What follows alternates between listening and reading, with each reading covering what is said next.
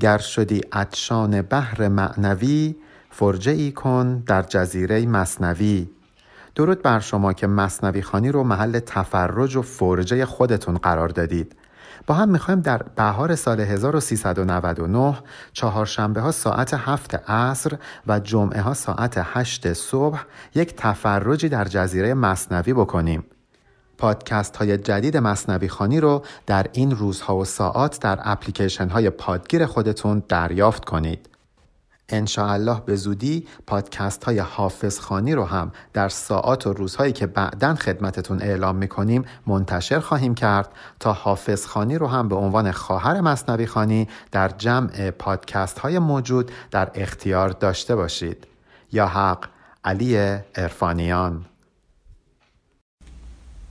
مصنوی معنوی دفتر اول ابیات 3584 تا 3655 می‌خوایم با هم یک داستانی رو بخونیم که مولانا برامون تعریف می‌کنه تا به همون نشون بده که در روز قیامت چطور ذات حقیقیمون فاش میشه اسرارمون برملا میشه.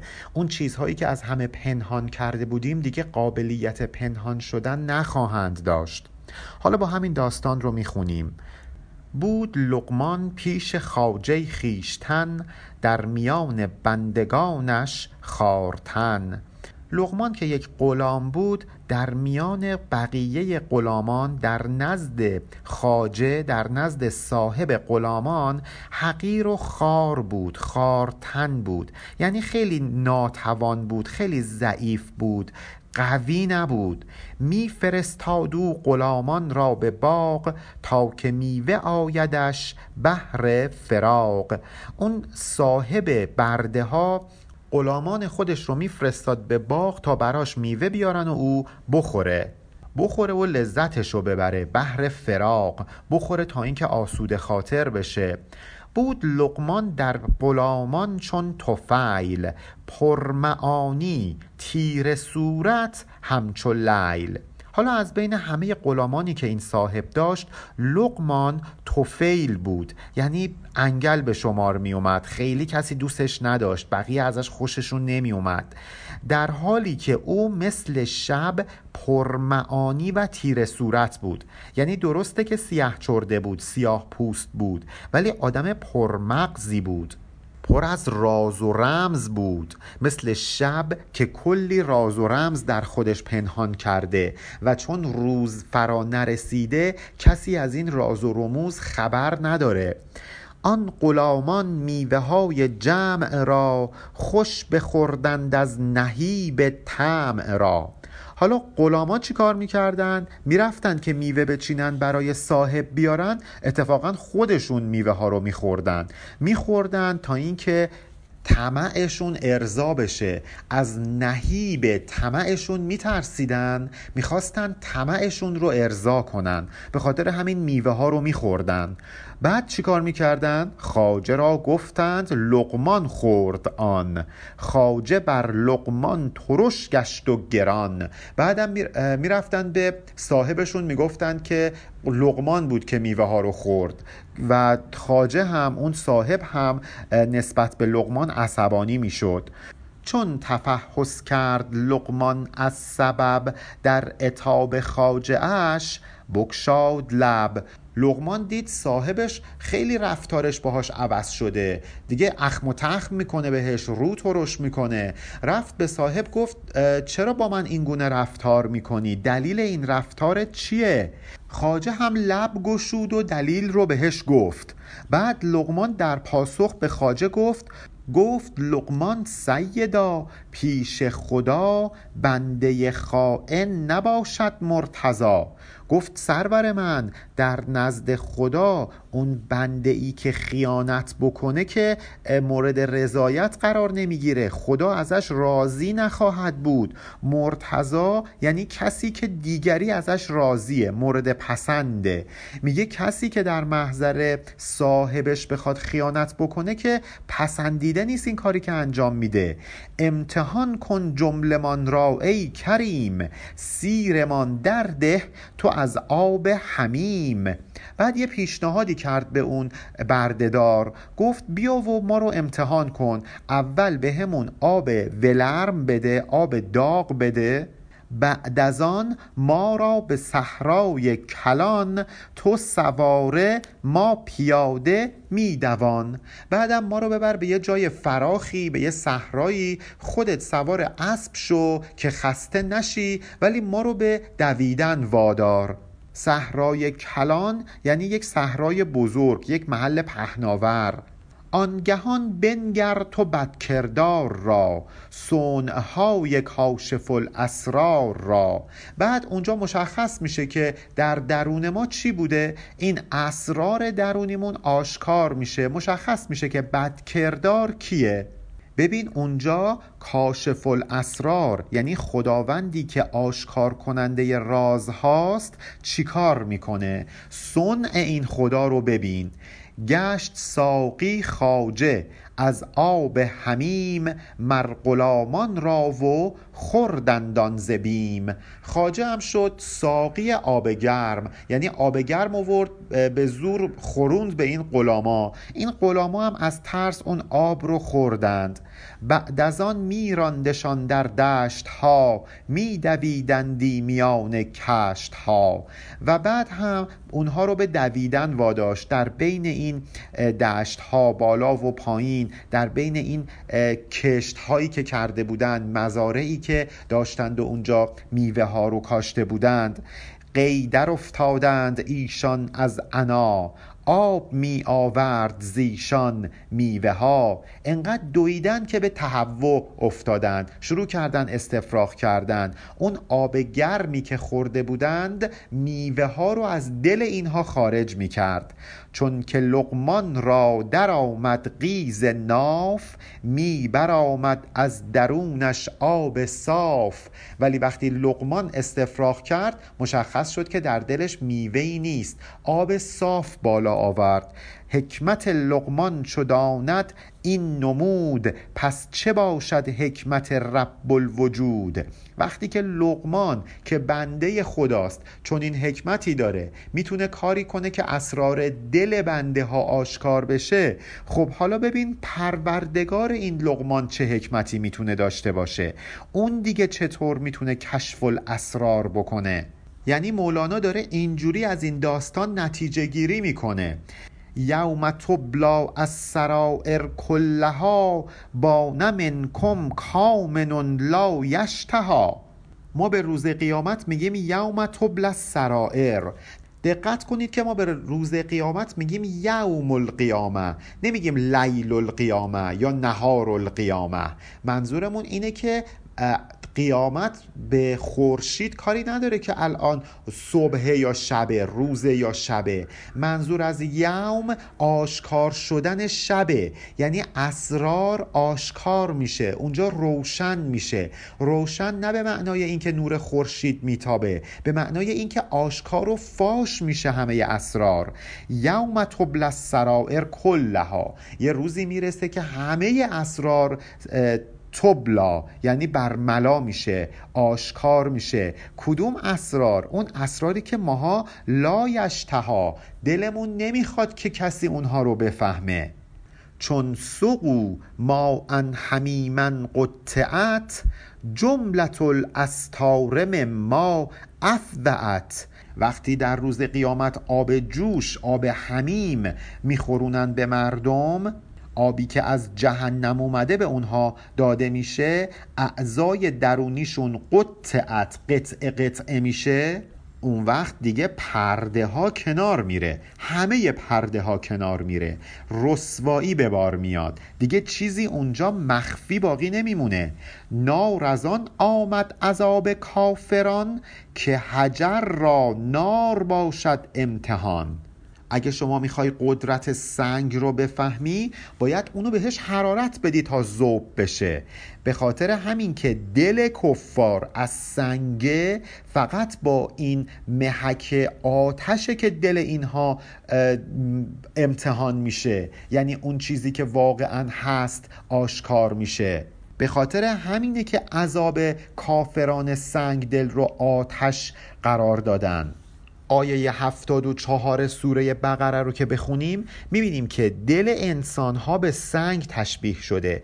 انواع و اقسام سنگ ها برخی از این سنگ ها سنگ خارا هستند. نه آبی به خودشون جذب می کنند نه اینکه در اثر عوامل طبیعی تغییر شکل میدن. اما یه سری سنگ ها هستن که اینا رسوبی هن. اینا نرمن. قابلیت بیشتری دارن تا اینکه یک چیز رو جذب کنن. قابلیت اینو دارن که حرف حساب رو بپذیرن هدایت رو بپذیرن. خیلی سخت نیستن.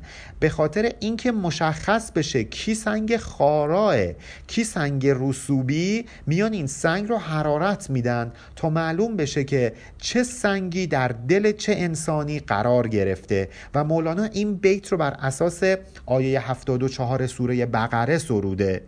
آن دل چون سنگ ما را چند چند نرم گفتیم و نمی پذرفت پند. بعضیا دلشون اون سنگ خارا هستش. هر چقدر بهشون پند و نصیحت بدی اندرز بدی بازم نمیپذیرن این پند و اندرز رو این انذار رو. ریش بد را داروی بد یافت رگ. مر سر خر را سزد دندان سگ. اگه یک زخمی خیلی زخم بدی باشه خیلی زخم شدیدی باشه باید یه داروی شدید و تند و تیز بهش داد تا اینکه این زخم خوب بشه. همونطور که سر خر شایسته دندانهای تیز سگه. کسی کله پاچه خر نمی‌خوره. کله پاچه خر رو میریزن جلوی سگ که سگ بخوره. پس هر کسی میره پیش اون کسی که لایقش هست. الخبیسات للخبیسین حکمت است.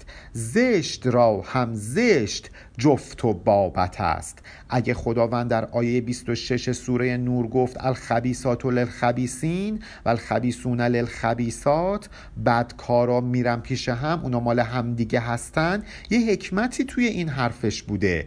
این نشون میده که یک آدم زشت یعنی کسی که دلش زشته خوی زشت داره آدم پلیدی هست. این باید بره پیش آدمای پلیدی مثل خودش بشینه. باید با مثل خودش هم نشین بشه. شما نمی‌تونی یک آدمی که مثلا فرهیخته هست رو بذارید در جمع یک عده معتاد کنار خیابون. اینها که با همدیگه جمع نمیشن. معمولا معتادای کنار خیابونی با هم جمع میشن. فرهیختگان و پزشکان و نمی‌دونم تحصیل کرده ها هم با هم یه جا جمع میشن. دمخور هم میشن. هر کسی میری پیش همکف و خودش. پس تو هر جفتی که می‌خواهی برو محو و هم شکل و صفات دوست شو. تو هم هر دوستی که انتخاب کنی باهاش جفت بشی لاجرم هم شکل و هم صفت اون آدم میشی. نور خواهی مستعد نور شو. دور خواهی خیش بین و دور شو. اگه می‌خوای دلت روشن بشه نور حقیقت به دلت بتابه باید یه کاری کنی که دلت مستعد پذیرش این نور بشه. تلاش باید بکنی. اگرم نه می‌خوای از حق دور بشی هیچ اشکالی نداره. برو خیشبین باش برو مغرور شو برو خودبین شو. اون وقت خدابین و حقبین دیگه نخواهی بود. دور میشی از حق بینی میل خودته. و رهی خواهی از این سجن خرب سر مکش از دوست وسجد وقت ترب اگر می‌خوای از این زندان خرب زندان ویران یعنی از این جسم خراب جسم فانی رها بشی آزاد بشی سر مکش از دوست. در مقابل خداوند سرکشی مکن. وقتی در آیه 19 سوره علق بهت گفت وسجد وقت ترب یعنی سجده کن و به حق نزدیک شو حرفشو گوش کن همین کارو انجام بده. مولانا اینجا برمیگرده به ادامه داستان زید. زید که پیامبر ازش پرسید دیشب رو چطور صبح کردی؟ گفت من با ایمان دیشبم رو صبح کردم پیامبر گفت کو نشانه هاش؟ این حرفا رو زد گفت حقیقت اینه که یه روزی میاد که تبل سرائر میشه ولی من در همین دنیا دارم این اسرار رو می‌بینم. حالا پیامبر بهش گفت نباید اسرار رو فاش بکنی. و ببینیم ادامه این گفتگو چیه. این سخن پایان ندارد خیز زید بر براق ناطقه بربند قید. پیامبر به زید میگه این حرفا که تمامی نداره کافیه دیگه نمی‌خواد ادامه بدی. اسب سخن رو برش افسار بزن. یعنی خاموش شو بیش از این صحبت نکن. ناطقه چون فازه آمد عیب را می دراند پرده های غیب را. فازه یعنی کسی که رسوا می‌کنه برملا می‌کنه آشکار می‌کنه. میگه وقتی که ما حرف می‌زنیم و این حرف زدنمون باعث میشه که عیب مردم برملا بشه این موضوع باعث میشه که پرده های غیب دریده بشه اسرار فاش بشه. غیب مطلوب حقامت چندگاه. این دو زن را بران. بربند راه. خدا دلش می‌خواد که یه چند سباهی این عیب ها پوشیده باشه. این کسی که داره دوهل می‌زنه داره برملا می‌کنه داره در بوق و کرنا می‌کنه عیب مردم رو بران دورش کن. راهو برو ببند. نزار اینطور عیب غیب رو آشکار بکنه. عیبهای غیبی عیبهایی که خدا خواسته در غیب در نهان باقی بمونه. آشکار نشه. نزار اینها توسط اون قوه ناطقه اون دهل زن آشکار بشه. جلوشو بگیر. تک مران درکش انان مستور به. هر کس از پندار خود مسرور به. انقدر با عجله و با سرعت این اسب سخن رو پیش مران. انانش رو بکش. بهتره که این سخنا مستور بمونن پوشیده بمونن. بذار هر کسی از اون پندار خودش از اون گمان و قیاساتی که پیش خودش می‌کنه مسرور باشه شادمان باشه. شاید منظور مولانا آیه 32 سوره روم باشه که درش میگه کل حزبن به ما لدیهم فرهون هر گروهی رو که نگاه می‌کنی به اون چیزی که داره شاده به اون چیزی که پیش خودشون دارن نزد خودشون دارن شادن. یعنی با فکر خودشون شادن تو حال خودشون شادن. بذار همینجوری شاد بمونن.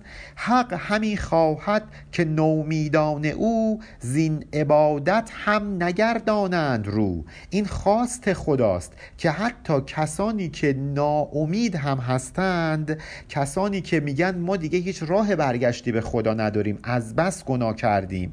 حتی همین آدما هم از عبادت رو بر نگردونن. امیدوار باشن که خدا اونها رو میبخشه. هم بر امیدی مشرف می‌شوند چند روزی در رکابش می‌دوند. اگر کسی عیبش فاش بشه پیش مردم این دیگه آدمی نیست که به سادگی بتونه برگرده. ولی وقتی بدون بدیاش فاش نشده فقط پیش خدا میمونه بازم این امید وجود داره که توبه کنه. برگرده به جمع بندگان خوب خدا. همین یه ذره امید باعث میشه که مشرف بشه به درگاه خدا تشرف پیدا بکنه و چند روزی هم در رکابش تلاش کنه بدوه کوشش کنه تا اینکه به اون درگاه و اون بارگاه الهی مشرف بشه. یه تلاشی بکنه تا اینکه آدم خوبی بشه. خواهد آن رحمت بتابد بر همه. بر بد و نیک از عموم مرحمه. خدا دلش می‌خواد که این رحمتش بر همه بباره. نه فقط بر شیعه ها نه فقط بر مسلمونا نه فقط بر مسیحی و خدا پرستا و یهودیا نه فقط بر کافرها بر همه بر همه بنی بشر خدا می‌خواد که این رحمتش بتابه. بر بد و نیک بر عموم مردم این مرحمتش این مهربانیش خدا می‌خواد که بتابه. حق همی خواهد که هر میر و اسیر با رجا و خوف باشند و حزیر خدا دلش می‌خواد هر کسی که پادشاهه هر کسی که اسیر زندانیه هر کسی که بالا دسته هر کسی که پایین دسته همه در یک خوف و رجا باشند. اولا یه ترسی داشته باشن از عاقبت کارشون از بدی کارهایی که کردن از نتیجه کارهای بدی که انجام دادن و از طرفی یه رجا هم داشته باشن یک امید هم داشته باشن تا اینکه بخشیده بشن. این خدا دلش می‌خواد مردمش اینجوری باشن. بنده هاش اینجوری باشن. بهترین حالت حالت خوف و رجاه نه اینکه ما سر نترس داشته باشیم. بگیم اصلا اتفاقی نمیفته قیامتی وجود نداره. نه باید یه خوفی داشته باشیم. ولی این خوف نباید باعث ناامیدیمون بشه. باید رجا هم داشته باشیم. اینها کنار همدیگه که قرار بگیرن آدم رو به سرمنزل میرسونن. این رجا و خوف در پرده بود. تا پس این پرده پرورده شود. خدا دلش خواسته این خوف و رجا تو دل ما مخفی باشه. اینو نباید هر کسی بفهمه که ما از چی میترسیم به چی امید داریم. همین مخفی بودن پشت پرده بودن خوف و رجا باعث میشه که فرد می‌خواد اسیر باشه می‌خواد امیر. باعث میشه که این فرد پرورده بشه رشد کنه تا به هدفش برسه. چون دریدی پرده کو خوف و رجا. غیب را شد کر و فر و ابتلا. اگر این پرده غیبی دریده بشه اسرار فاش بشه دیگه کر و فر و ابتلا برا کسی باقی نمیمونه. خوف و رجا دیگه معنی پیدا نمی‌کنه. خوف و رجا وقتی معنی داره که تو دل ما باشه. کسی ازش خبر نداشته باشه. یعنی مشخص میشه که کی دارای کر و فره و کی دارای آلودگیه وقتی همه اینو فهمیدن دیگه اون خوف و رجایه جایی نداره چون حقیقت آشکار شده. وقتی که حقیقت هنوز آشکار نشده آدم توی خوف و رجاست. مثلا شما توی یه قرعه کشی وقتی شرکت کردید در خوف و رجا هستید. میترسید یوهو برنده نشید. امیدوارم هستید که برنده شید. ولی وقتی نتیجه قرعه کشی بیاد دیگه جایی برای خوف و رجا باقی نمیمونه. این پرده که دریده بشه جایی برای خوف و رجا باقی نمیمونه.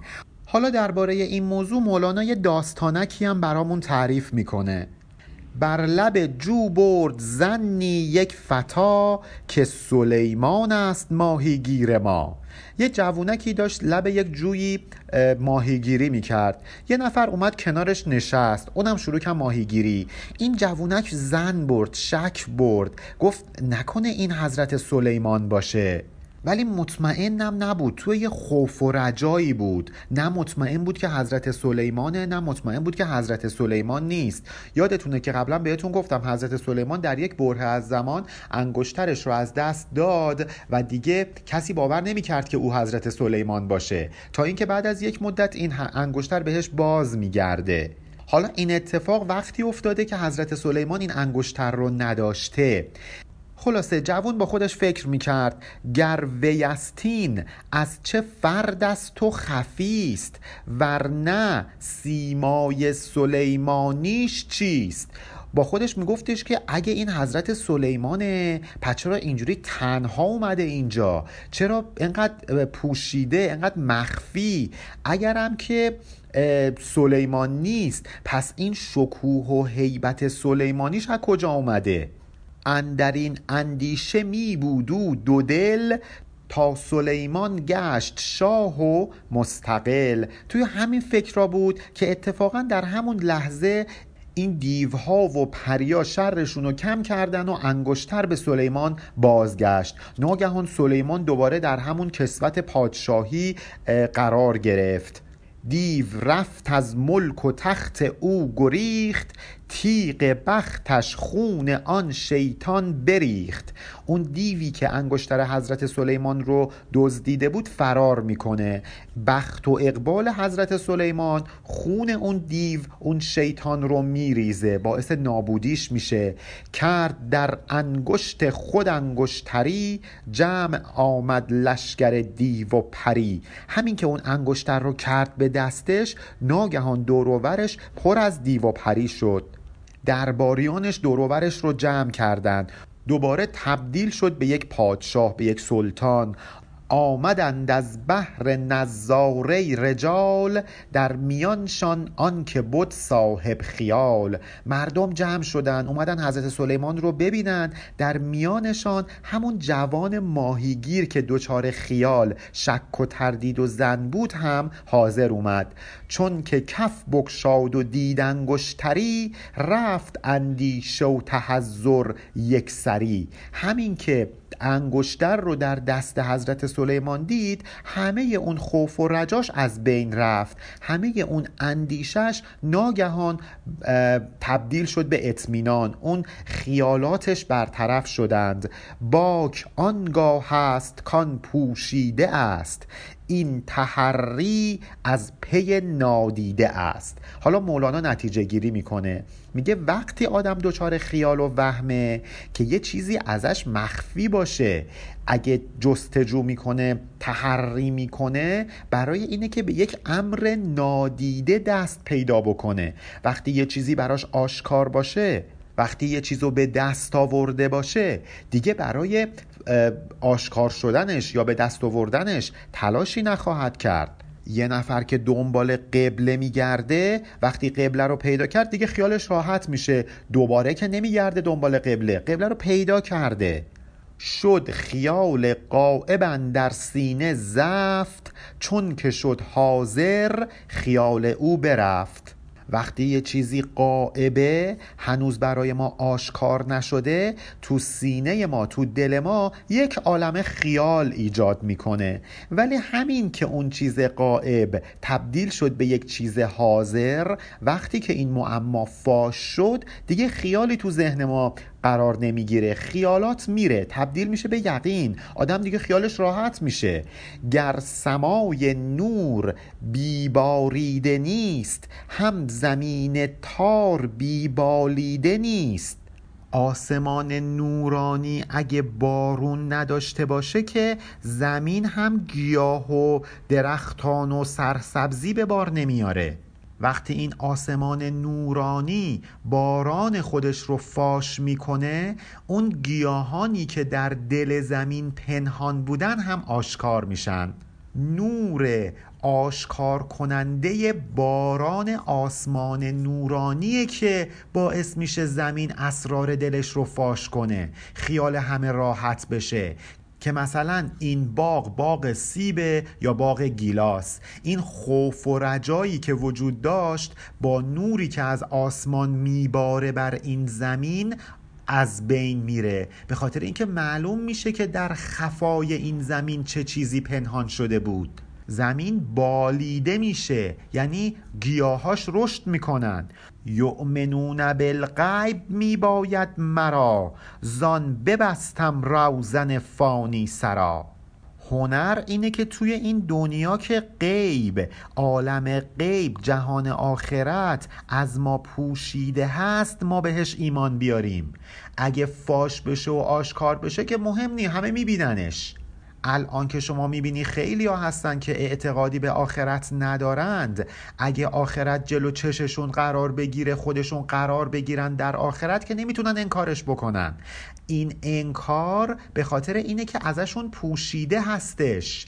ولی یه خوف و رجایی باید وجود داشته باشه از این روز از این جهان تا اینکه ما به اون مقاممون برسیم. یؤمنون بالغیب میباید مرا. یعنی من باید ایمان به غیب داشته باشم. طبق آیه سه سوره بقره. الذین یؤمنون بالغیب و یقیمون الصلات و مما رزقناهم ینفقون. این صفت کسانیه که متقین هستند. به غیب ایمان دارند نمازشون رو به جا میارند و از اون چیزی که بهشون دادیم انفاق می‌کنند. به خاطر همینه که روزن فانی سرا بسته شده. یعنی پنجره ای از این دنیا باز نیست ما بتونیم اون دنیا رو ببینیم. مهم اینه که توی این شرایط ما به غیب ایمان بیاریم. وقتی پرده برداشته بشه و همه ببینن قیامتو که دیگه هنر نیست کسی به قیامت ایمان داشته باشه. گر گشایم روزنش چون روز سور چون بگویم هل ترافی ها فتور. اگه من پرده رو کنار بزنم مثل روز سور روز قیامت که اسرافیل در این سور میدمه پرده ها کنار میره و آخرت آشکار میشه. اگه من الان بیام و این روزن رو از این دنیا باز کنم تا شما اون دنیا رو ببینید دیگه نمی‌تونم بهتون بگم هل ترافی ها فتور طبق آیه سه سوره ملک. یعنی آیا شما در آسمان فتوری می‌بینید؟ یعنی نقصانی می‌بینید؟ تا در این ظلمت تحری ها کنند. هر کسی رو جانبی می آورند هدفمون اینه که توی این دنیا وقتی که اون دنیا در پوششه توی این ظلمتی که مردم درش قرار دارن برن کوشش کنن برن حقیقت رو به دست بیارن. هر کسی رو به جانبی بیاره. یه نفر بگه که من اعتقاد پیدا می‌کنم یه نفرم تکذیب بکنه. اصلا قرار نیستش که لغمه رو بجوان بذارن تو دهنمون. ما باید تحری کنیم باید خودمون تلاش کنیم تا به حقیقت دست پیدا کنیم. اصلا این تلاشه که مهمه. دست پیدا کردن ما به حقیقت شاید خیلی هم مهم مهم نباشه. مهم اینه که ما تلاشمون رو بکنیم. به خاطر همینه که غزالی میگه اگه کسی در راه تهذیب نفس به نتیجه نرسید و در این راه مرد شهید به حساب میاد. درسته که به نتیجه نرسیده ولی تلاشش رو داشته می‌کرده. مدتی معکوس باشد کارها. شهنه را دزد آورد بردارها بله توی این دنیا شاید کارا برعکس باشه. مثلا شهنه را دزد آورد بردارها به جای اینکه شهنه دزد و ببره پای چوبه دار دزد شهنه رو ببره پای چوبه دار. شهنه یعنی داروغه. یا مثلا تا که بس سلطان و عالی همتی بنده بنده خدایت مدتی. ممکنه که توی این دنیا اون کسانی که به مقام سلطانی رسیدن در واقع بنده رعیت خودشون باشن. حالا کارا برعکس شده. اون کسی که لیاقت سلطانی داشته تبدیل شده به یه رعیت اون کسی که لیاقت رعیتی داشته تبدیل شده به یه سلطان. اینجوری توی این دنیا کارا بله معکوس میشه. اینجا توی این دنیا اینجوری کارا معکوس شده. ولی هنر رو کی می‌کنه؟ بندگی در غیب آمد خوب و کش. حفظ غیب آمد در استعباد خش. هنر اونه که وقتی که عالم آخرت از ما پوشیده شده ما بندگی رو به جا بیاریم. اگه پرده ها کنار بره به ما آتیش نشون بدن که خب معلومه که میگیم خدای ما رو ببخش ما رو تو این آتیش ننداز. ولی اگه الان در این دنیا وقتی هنوز پرده ها کنار نرفته ما بندگی کنیم خوب و کشه یعنی خوشاینده. اینکه ما حرمت عالم غیب رو در این دنیا حفظ بکنیم خیلی خوبه خیلی خوشه. اگه برسیم به روزی که یوم البروز خونده میشه همه چیز بارز میشه آشکار میشه اون موقع ایمان بیاریم که فایده ای نداره. کوک مده شاه گوید پیش او تا که در غیبت بود او شرم رو. یه نفر هست که وقتی روبروی شاه قرار می‌گیره مدهشو می‌کنه ولی پشت سر هر کاری دلش می‌خواد می‌کنه. ولی یکی دیگه هست در غیبت شاه. وقتی که در حضور شاه نیست هم مده شاه رو می‌کنه. اینا که با هم یکی نیستن. کسی که در غیبت شاه شرم رو باشه یعنی حیا بکنه از اینکه بخواد درباره شاه حرف بدی بزنه خیانتی بکنه این آدمه که بهش میگیم وفادار. نه اون کسی که پیش روی شاه مدح و سنا و چاپلوسی می‌کنه. قلعهداری که از کنار مملکت دور از سلطان و سایه سلطنت. اون نفری که نگهبان یه قلعه است در لب مرز دور از مرکز پادشاهی. پاس دارد قلعه را از دشمنان قلعه نفروشد به مال بیکران. همین فرد این قلعه دار از دشمنان قلعه رو حفظ بکنه رشوه نگیره تا اینکه دشمن رو راه بده. قائب از شهر در کنار سقرها همچو حاضر او نگه دارد وفا. چون این قلعه داری که قائب از حضور پادشاه در حالی که لب مرز داره نگهبانی میده انگار که در حضور پادشاهه به او وفادار باشه چون این قلعه داری نزد شه بهتر بود از دیگران که به خدمت حاضرند و جان فشان. چون این قلعه داری در نظر شاه خیلی عزیزتر از اون کسانیه که در قصر پادشاه هستن و اونجا بهش خدمت می‌کنن. کاری نداره وقتی که شما در حضور پادشاه هستی حرمتش رو نگه داری. مهم اینه که پشت سرش بتونی وفادار بهش باقی بمونی. کاری نداره که ما در روز قیامت بگیم خدایا غلط کردم. مهم اینه که توی این دنیا بگیم خدایا غلط کردم. پس به غیبت نیم ذره حفظ کار به که اندر حاضری زان صد هزار. اگه در عدم حضور پادشاه آدم نیم ذره کار خوب بکنه کار وفادارانه بکنه بهتر از صد هزار کار وفادارانه است که در حضور پادشاه انجام بشه. طاعت و ایمان کنون محمود شد. بعد مرگ اندر ایان مردود شد. وقتی که روز قیامت فرا رسید آدم مرد همه اسرار عیان شدن آشکار شدن. اونجا کسی کار آبدانه انجام بده کار از روی طاعت انجام بده که فایده نداره.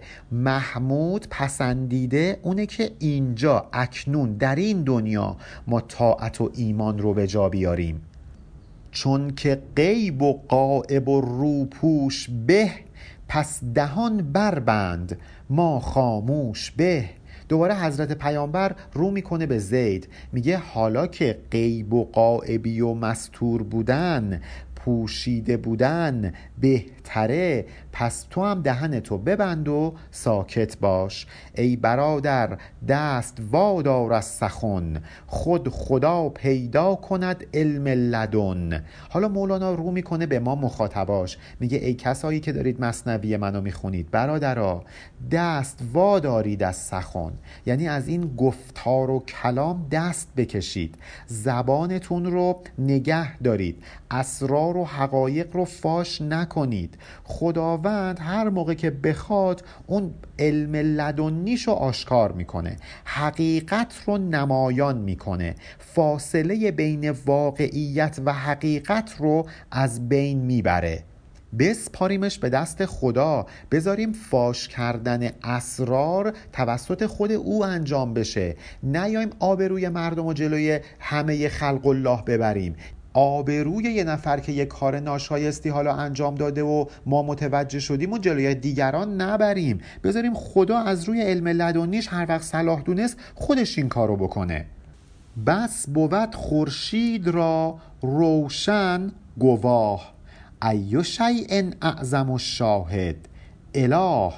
برای خورشید همین بسته که روشنیش نمایان بشه. دیگه کسی نمی‌تونه انکارش بکنه. خودش میشه ثابت کننده خودش. حالا شما بگید وقتی خورشید اینگونه خودش شاهد خودشه می‌تونه وجود خودش رو اثبات بکنه؟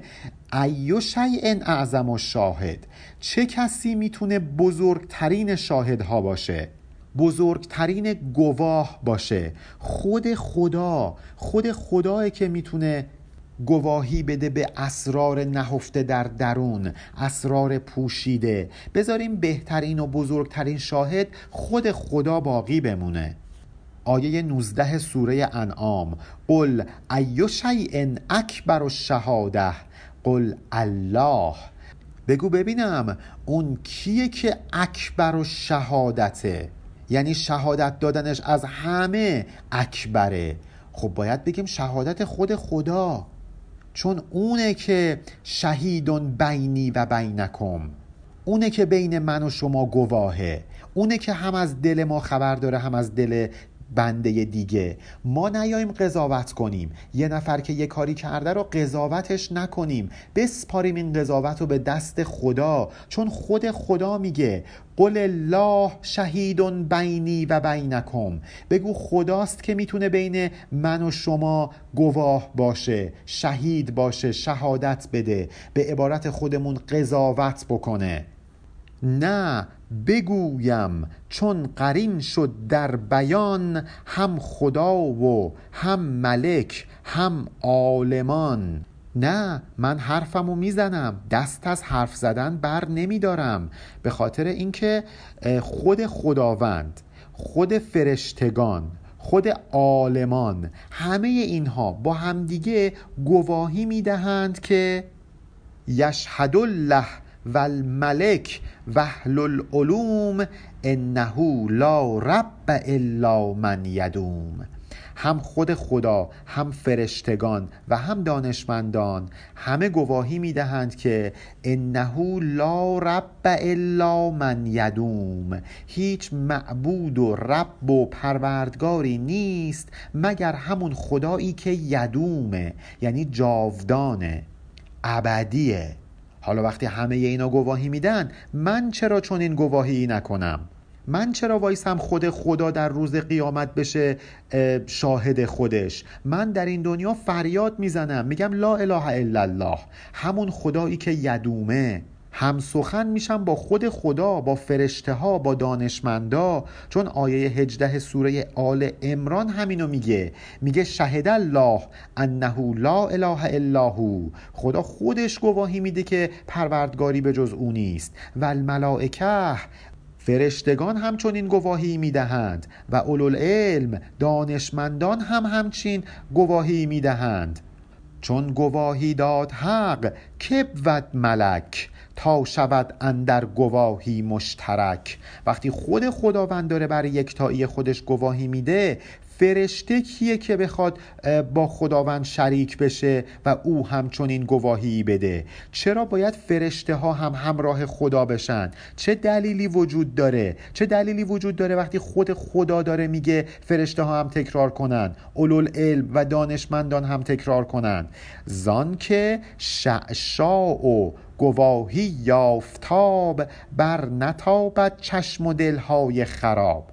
به خاطر اینکه یه نفر که چشمش کم فروغه نور رو نمی‌تونه ببینه نمی‌تونه به وجود آفتاب دست پیدا کنه. یه نفر دیگه که چشش بینا هست باید بیاد گواهی بده که الان روزه. مثلا یک شخص نابینا می‌پرسه میگه الان ساعت چنده؟ چون خودش نمی‌تونه بیرون رو ببینه. نمی‌تونه ببینه که روزه یا شبه. ما بهش میگیم ساعت نه صبحه. یعنی درسته که خورشید تو آسمونه و داره خودش خودش رو گواهی می‌کنه. ولی به خاطر اینکه اون فرد کوره ما باید بهش بگیم که الان روز شده. یه دم هستن که چشمشون به حقیقت کوره. باید افراد دیگه که چشم حقیقت بین دارن به اینها بگن که لا اله الا هو. چون خفاشی کو تف خورشید را بر نتابد بسکلد امید را. بسکلد همون بکسلده یعنی پاره کنده یعنی امیدشو بذاره کنار. دلهای آدمایی که آمادگی حق بینی ندارن مثل چشم خفاش کوره. خفاشی که توان دیدن نور خورشید رو نداره. نمی‌تونه امید ببنده به وجود خورشید. به خاطر اینکه نمی‌تونه خورشید رو ببینه. هر وقت میاد بیرون شبه. اصلا خورشیدی ندیده. پس ملائک را چون ما هم یاردان جلوگر خورشید را بر آسمان. اگه ملائکه هم میان گواهی می‌دهند به خاطر همینه. ملائکه یار ما هستند در گواهی دادن به وجود خداوند مثل کسانی که خورشید رو خورشید حقیقت رو در آسمان جلوگر می‌کنن به چشم دیگران میرسونن. کین زیا ما زافتابی یافتیم چون خلیفه بر ضعیفان تافتیم. خود خلیفه که نمیاد پیش مردم. معمولا یه نمایندگانی میفرسته در دل مردم شهر تحت سلطه و پادشاهیش. پس فرشته ها هم میگن ما نورمون رو از یه آفتاب گرفتیم. این نوری که داریم به شما میتابانیم نوریه که از اون آفتاب حقیقت به ما داده شده. و ما شدیم واسطه. یعنی اگه فرشته ها و علما و دانشمندان بر وجود خدا دارن گواهی می‌دهند اینها دارن از نور همون خدا می‌خورند و به ما هم مینوشانند. ماه نو یا هفت روزه یا که بدر مرتبه هر یک ملک در نور و قدر. ماه رو شما در نظر بگیرید. اوائل روزهای ماه قمری ماه در آسمان خیلی لاغره. هفت روز بعد یکم چاقتر میشه یه نیم دایره میشه. ولی به روز چهاردهم که برسه تبدیل میشه به یه بدر کامل.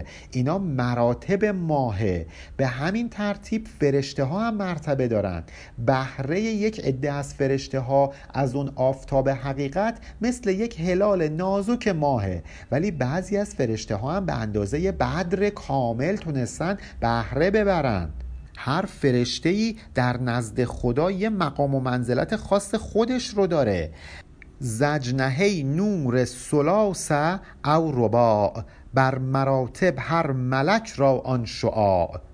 در آیه اول سوره فاطر می‌خونیم که فرشته ها هر کدوماشون بالهاشون می‌تونه مصنا باشه دو تا باشه سلاس باشه سه تا باشه و یا ربا چهار تا بال داشته باشن. هر کدوم از این فرشته ها بر اساس تعداد بالهایی که دارن یه مقام و مرتبه ای دارن.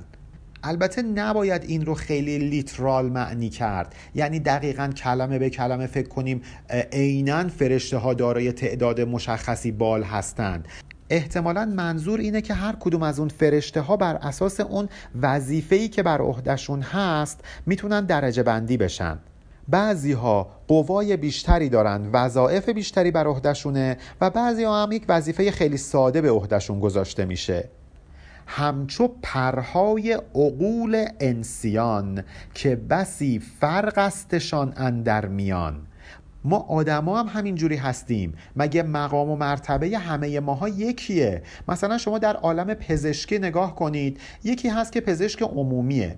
یکی دیگه هستش که علاوه بر اینکه پزشک عمومیه رفته تخصص داخلی هم گرفته. یکی دیگه علاوه بر داخلی و پزشکی عمومی یه تخصص پوست و مو هم گرفته. هر کدوم از اینا به تعداد تخصصهایی که دارن می‌تونن اون فرشته ای باشن که تعداد بالهاشون با هم فرق می‌کنه.